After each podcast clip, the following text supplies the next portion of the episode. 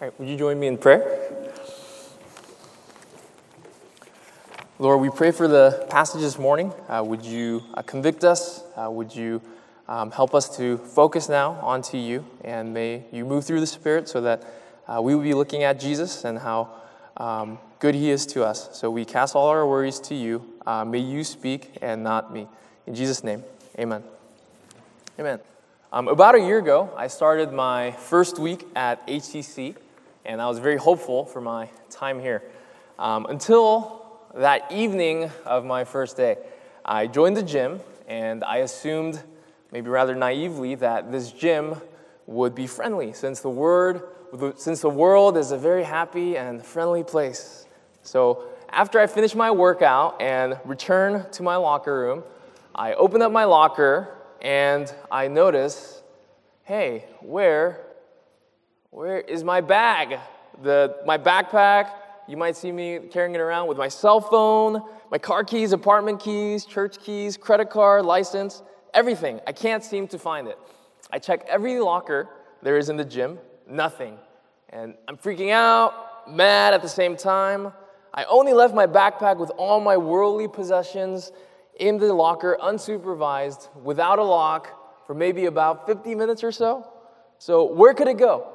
People couldn't possibly reach in and take somebody else's bag out, I think that's called theft. That's bad. so I freak out, and gym managers aren't very helpful. I don't know whether to cry or go insane, and reality sinks in. I am, for the time being, homeless. I don't have a car, my keys are gone. I don't have a home, as my other keys are gone. I don't have communication, no Facebook, my cell phone's gone. I don't have money, my wallet's gone. I don't have an identity. I have nothing. So I play worst case scenarios. Hey, what if the church finds out I'm homeless? Are they going to fire me? What on my first day, right? What if I never see Gracia again and I die? Who's she going to marry? what if I get on the local news, local youth minister gets robbed at gym because of stupidity? Story to follow. I don't know if I'll ever get my life back. I don't know how to pray. I go, God, it's Ensu. You sent me to Houston and you want me to live at the gym and you want me to beg for money? How will I survive? So I worried and kept, kept thinking, am I going to be okay? All these what if scenarios. It was not a happy time, and I joke about it now, but at the time I was scared. So, welcome to Houston, right? So, that's not everybody's story of worry. Um, maybe um, looking back on it, it's kind of funny, but at the time I was super worried. And perhaps yours wasn't caused by naivety, but you still seen worry. Maybe you're facing with worry today. Have you ever been in a situation like that? You've lost control, and you can't help but be anxious. Expect the worst, and instead of praying, you worry and you start freaking out. I hope that I'm not the only one in here like that. All of us face different trials that tempt us to worry. We've been walking through the King's Sermon over the last few months, and we've been looking at what a kingdom citizen looks like as a child of the king and the character that they should exhibit. Not that they earn this merit on their own, but by the righteousness already given by the king. We obey the word. Today we'll be addressing this topic of worry. But before we do, think about why we worry. What is our motivation behind worry? A big question for you I have today is this Do I trust God more than I trust myself and my circumstances? Do I trust God more than I trust myself and my circumstances? Because worry is not just a psychological or emotional or situational response, it's actually a deep theological problem what we believe about worry reflects what we believe about our Heavenly Father. So there's three points, briefly, that we'll be visiting today. We're going to be talking about the reality of worry, and the reason for worry, and finally, the response to worry. And in all of that, I hope that we remember that worry is forgetting that our Heavenly Father cares for us. Worry is forgetting that our Heavenly Father cares for us. But before we get there, um, I do want to make a distinction between perhaps a medically diagnosed member that suffers from anxiety or disorder uh, with the rest of us that are just worrying about the troubles of daily life. Um, we definitely want to be sensitive if there are th- those of you. And please know that we're not here to belittle your problems because we live in a broken world and God is restoring us to be new again. But as we live in the in between, there are certain realities, ugly realities, like severe anxieties. So if that's you, uh, please apply the truths that are found in this text today, but know that we're still supportive of you, and know that perhaps it'll require some uh, medicine, uh, some professional help, but the motivations behind worry and anxiety are still stemming from our own brokenness. So please listen with an open mind, but we'll be asking God, hey, heal us, Lord, and free us from all these fears, whether um, you are professionally diagnosed or you're just one of us worrying about day to day. So, so with that said, let's start. Let's start with the reality of worry. Reality of worry. Last week we heard a sermon about how the treasures on earth are they're going to rust, but the eternal gift is found in God alone. Jesus' audience is already aware that there's to serve one master. Either you serve money and the world or God. You can't do both. It's natural that with serving Jesus, that you would need to put total trust in Him. Jesus says, Don't be anxious. Can you trust God more than your wallet, your possessions, your circumstances? So, with that in mind from last week, let's read in context. Uh, starting from verse 25, Jesus says, Therefore I tell you, do not be anxious about your life, what you will eat or what you will drink, nor about your body, what you will put on. Is not life more than food, and the body more than clothing? So Jesus mentions three things we tend to worry about food, drink, and clothes. We need all of these to survive. But it becomes a problem when we become worrisome about certain details. Uh, there are two people that this text could apply to. Uh, one is the people that are actually living in need of all these things. Uh, back in Jesus' day, many didn't live with such luxuries that we do today. So uh, some might have been anxious, waiting day to day, surviving on just barely enough, barely enough clothing, barely enough food, finding barely enough water in the desert to survive. Uh, but the other group Jesus addresses are people like us, people who live comfortably, if not abundantly. And the worry comes from preoccupation with our desires or perhaps having too much, worrying about what to wear to a social gathering, or other trivial worries about where to eat, uh, what to decide, little things. So, whether it's an issue of you have and you lack, or you have too much to choose from and you worry, Jesus says it is not worth it. That life is more than food, and that body more than clothing. For God provided us life as well as food. So Jesus knows our tendencies prone towards worry, expecting the worst, or living in fear of what might happen. So, the question, once again, faced with worry, is this Do I trust myself or my circumstance over God in that moment? Do I believe that God has what is in my best interest? Verse 26 says, Look at the birds of the air. They neither sow nor reap nor gather into barns, and yet your heavenly Father feeds them. Are you not of more value than they? So Jesus gives clear illustrations of reasons not to worry. Jesus, who made both man and animal, points out that even the birds of the air, God cares for. Unlike us, who might save up for college or retirement, work endless amount of hours, and still worry if we have enough, these birds, they do not worry. They fly, they survive, and as insignificant and as simple minded that they seem, says God feeds them. I wonder if we shouldn't let what Jesus says sink in. Are you not of more value than they? When put into application, how do we deal with worry?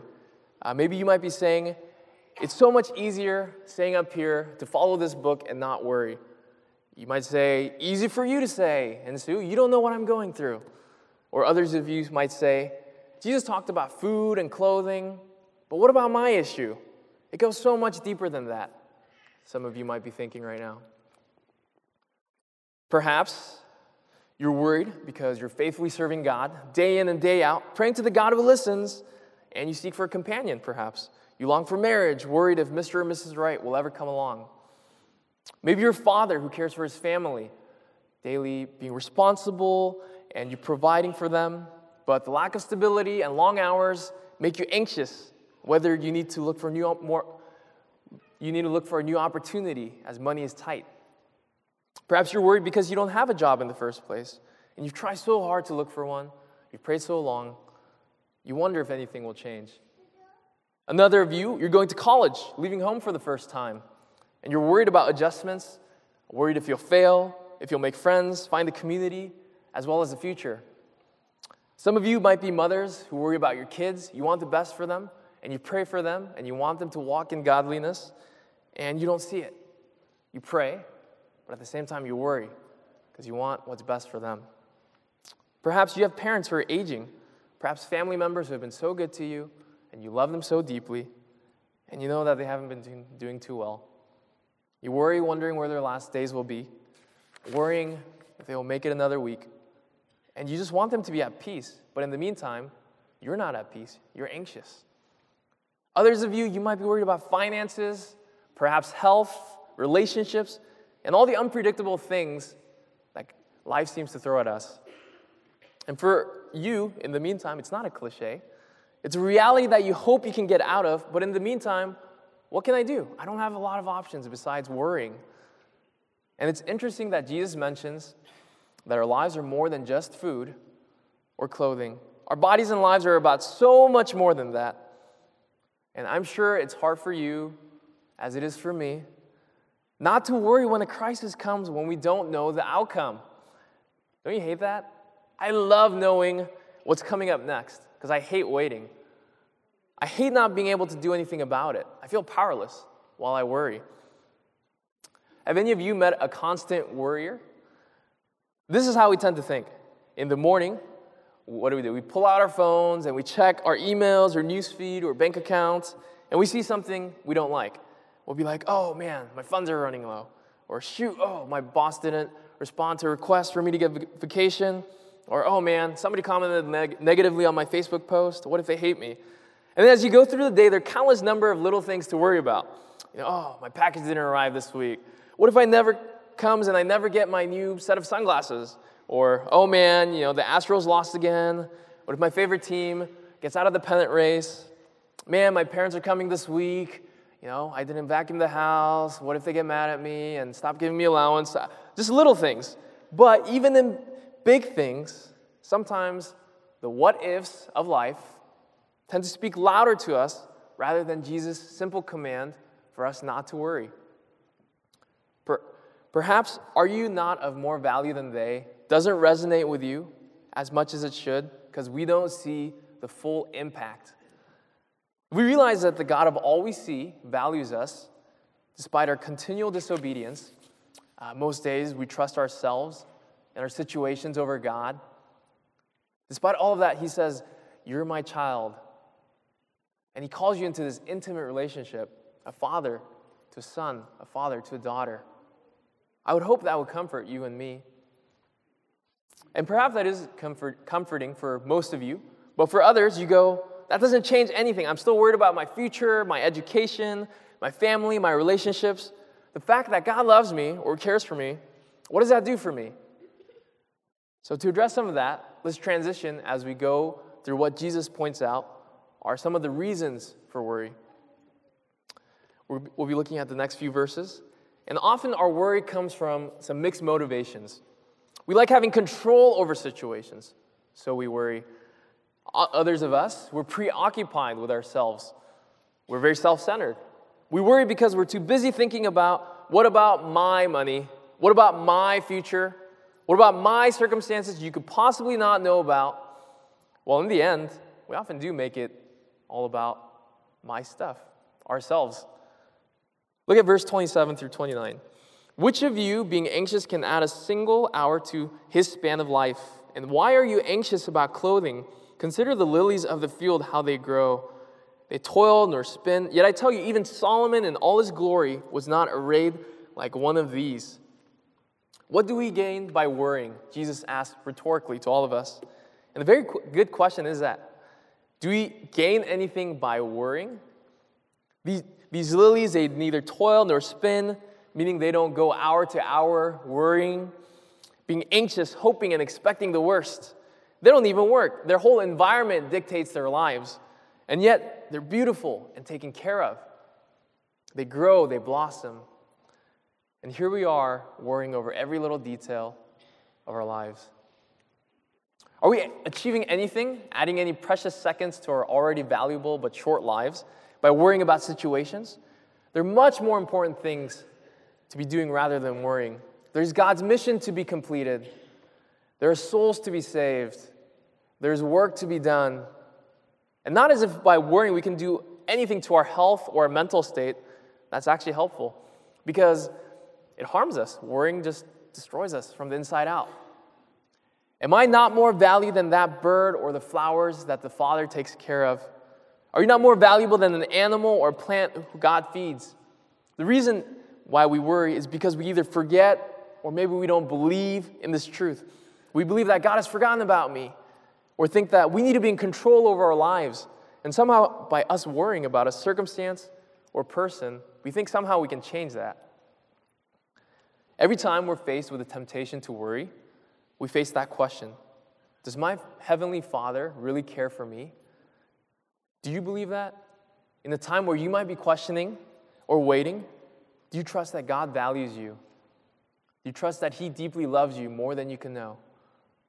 He doesn't want your faith being choked up by all these worries of the world. And sometimes the worries choke us out more than the great assurance and promise that Jesus gives that this Heavenly Father is going to take care of us. We expect the worst, we warriors. Instead of praying, praying about it or doing something about it, we get anxious. And if it's out of our control, why do I worry in the first place? Do I not trust that God indeed is sovereign and has the situation in his hands?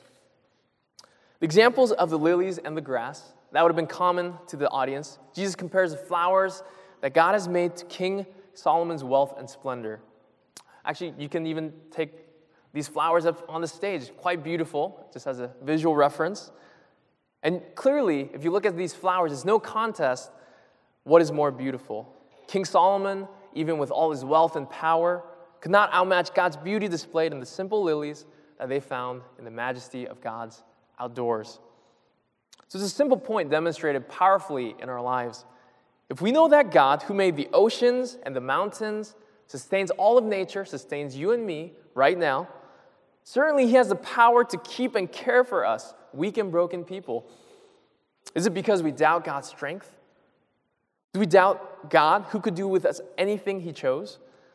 By showing the lilies and the sparrows of the air, Jesus is showing that God the Father, He made it all and He owns it all. So why do I worry? Why do I freak out when I know who the owner of it all is? Unlike the Gentiles, the non believers, we know who owns it all and who made it all. And not just lilies or the birds, but everything that you see this church, this body, this, all these cars that we have parked around here, all this land, it all belongs to Him. And at any time, He could take it all away because it all belongs to Him. So if that's the case, why do we worry like we do not believe, like we don't know who the Creator and the sustainer of everything is? Maybe part of it is because we have so much today to worry about in our materialistic and very complicated lives. I don't think in, ever in history we have so much to worry about from our bodies to the type of coffee we drink in the morning to the school our children will go to to in the evening what type of show we'll binge watch on Netflix to the medications we need to relieve our anxieties to the socks we put on. So many little things to worry about. And Jesus, when he was saying not to worry about food or drink or clothing, I think he knew that our hearts would make idols of such simple things, idols of created things, instead of worshiping the Creator. Imagine this a high school senior, she wants to desperately get into a college of her dreams, but she's worrying. She's worrying because she's not sure if she's good enough. She's worrying if her essay, letter of recommendation, GPA, all that good stuff she doesn't know if that's good enough to get into the college, so, so she worries day in and day out. Now, do you think she'll still be worrying if she knew that the college that she was applying to, that the president of that college was none other than her own dad? No, she would say, My dad, he's got this. I don't need to waste time worrying at all. With our Heavenly Father, that's kind of the similar situation. He owns it. Why are we worrying? And although, even though He rules over all, doesn't mean we'll get anything we want if we stop worrying about it. But He does have the power to do as He wills, and whether He delivers us out of that circumstance or not, that's out of our control. That's not for you and me to decide. We pray for rescue, but also say, Your will be done, Lord. I trust in your heavenly care. And as you pray and wait, remember that the Father who made you gave you personality and unique gifting. The Father who gave you his own Son so that you might be freed from your shame and sin, so that you might cry to him in time of temptation or trial, when you, whenever you're tempted to worry. This Father who cares for you more than any other creature, he will take care of you. So that should ease our burden. And I hope that this week, as you wrestle with this different topics of worry, over the relational conflicts you might have, over the financial situation that you might be in, over all the little future uh, details that you might be so preoccupied with and so uncertain, let's put it in perspective. That the God who made all of these things that we enjoy and stress about, that He cares about us deeply. And indeed, we rest in His care and that we should put our trust in Him. So, now that we've covered the reality uh, that we worry, and we covered some of the theological reasons for our worries due to a lack of our trust in our Father, let's go to so what? Response to worry. What is our response to worry? It says in verse 30 But if God so clothes the grass of the field, which today is alive and tomorrow is thrown into the oven, will he not much more clothe you, O you of little faith? Therefore, do not be anxious, saying, What shall we eat? Or what shall we drink? Or what shall we wear? For the Gentiles seek after all these things, and your heavenly Father knows that you need them all. Worry is forgetting that our heavenly Father cares for us. Do we trust Him that He's enough, even if it doesn't make sense?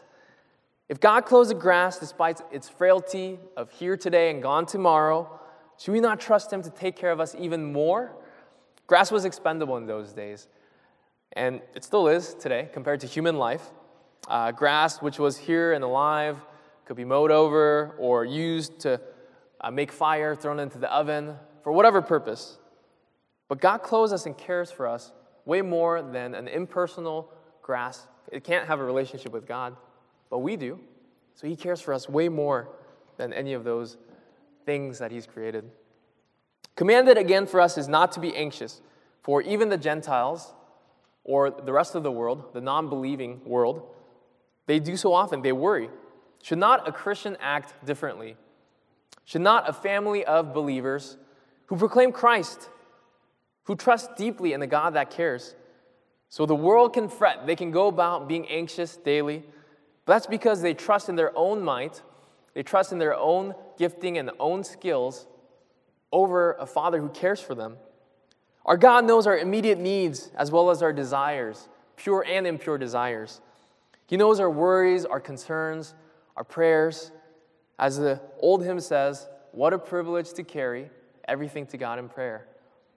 So we trust in this God who provides for all our needs. And now, what we should do instead as our response. Verse 33 But seek first the kingdom of God and his righteousness, and all these things will be added to you. Therefore, do not be anxious about tomorrow, for tomorrow will be anxious for itself. Sufficient for the day is its own trouble. Instead of worrying, we're called to seek God's kingdom. Culture's response is this culture's response to worry says, take pills, seek some counseling, just leave it at that. Our culture says, hey, go take a vacation, think happy thoughts, don't worry about a thing, everything gonna be all right. That theologian Bob Marley said one time ago. Seek hobbies to distract you. Go do something nice. Go work out. Buy something nice for yourself. Treat yourself. But you know what? All these cultural solutions have one thing in common It's all about me, my comforts.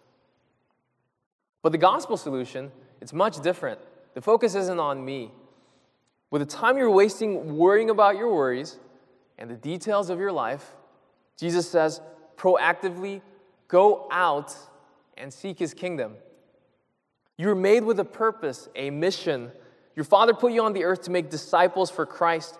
You're put in your job, your school to glorify God, to show others what a kingdom citizen looks like.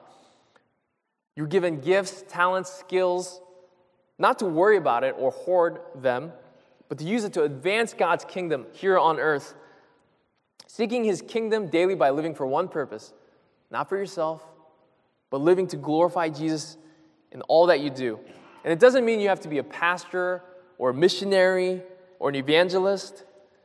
You don't have to go to the ends of the earth, to Iraq or Africa, to seek his kingdom. Seeking his kingdom means that as a citizen of earth, you also live out your dual citizenship as a citizen of heaven, seeking the beauty of your family as they know and proclaim Christ, seeking the beauty of your workplace as you work with integrity and passion seeking the beauty of your city by building relationships and loving on your coworkers, and you help it thrive for God's sake, not just for our sake. And I can't tell you exactly how you can go out and build God's kingdom, because you know your schedule, you know your talents way better than we do. But in reality, as you seek His kingdom, what happens is that we run out of time to worry. We don't have time to worry. Our priorities change. Instead of worrying and living in fear of what might happen, all the what ifs of life, you live for God, His kingdom, His will first. Our mission changes from self preservation to God's glorification and my own sanctification. Our priority is God's kingdom over our little idols and comforts. And yes, that doesn't diminish our problems, they're probably still there. And it's quite possible that you might still live in fear or anxiety, little things to worry about. But God doesn't minimize that either. Even amidst all of those problems, he says there is a number one priority. And you need to know what comes first, even amidst all our problems, as big or as small as they might be. But it says, God will supply all that you need. And some have misinterpreted this passage as seek God's kingdom, then everything will be given to me. Some have misinterpreted the passage as, oh, if I seek God, then I'm going to get a job. If I seek God's kingdom, then maybe I'll get a girlfriend. If I seek God's kingdom, my health is going to return. And some prosperity teachers have used it to trick us into thinking we can get an abundance of things or finances or wealth and health that we desire. But that is not at all what Jesus means. He means as we go about doing our duty as kingdom citizens, all these things of food, drink, and clothing, the necessities of life, of sustaining us to survive day to day, these things will be added onto us. We're pretty entitled. We think we deserve it. No, God's going to supply you with those things. So He will sustain you, kingdom citizen. He will give you all that you need to live and thrive. So don't worry. You go do your job of being the best cook, best engineer, teacher, doctor, student, missionary, husband, wife, pastor, son, daughter whatever your responsibility is, you go do that to advance God's kingdom for His glory, and He will most definitely take care of your basic needs. What more can you ask for? And in this, in this passage, Jesus tells once more in closing, He says, Don't worry about tomorrow. Tomorrow has enough worries of its own. Sufficient for the day is its own trouble. He knows we have enough going on day to day.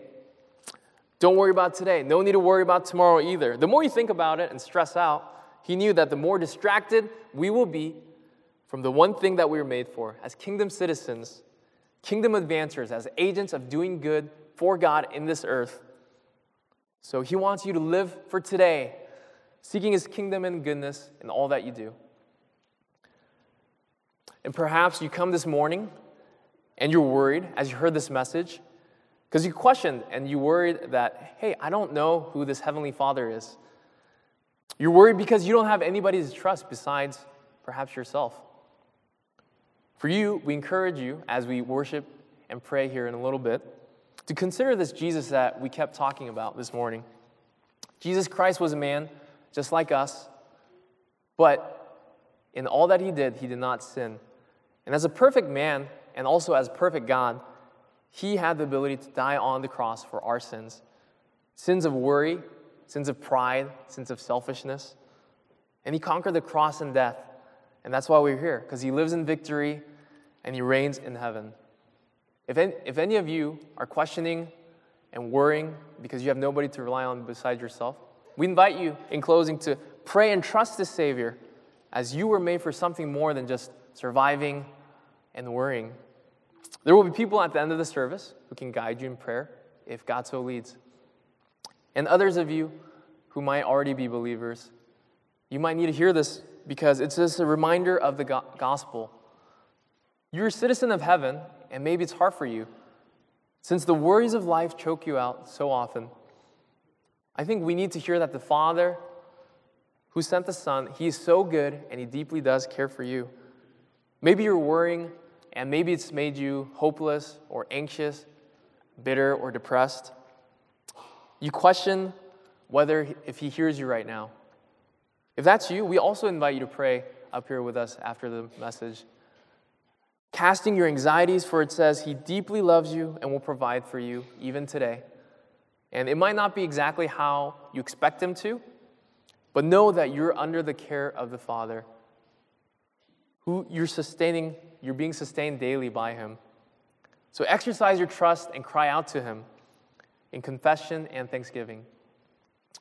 Practically speaking, perhaps as a visual reminder, uh, maybe sometime today or even sometime this week, I challenge you under your notes, under that uh, dotted line where it says application, maybe write down a few things that you're worried about. One or two things that um, have been constantly been on your mind, but you have, but you just been wasting time worrying about. And I challenge you to write that thing down under those dotted lines, and then pray over it. Pray to God, Lord, I trust you. I trust that you'll take care of my needs. I want to give my anxieties to you. Help me to know how I can be a kingdom citizen, how I can advance your kingdom on earth, how I can seek your glory first.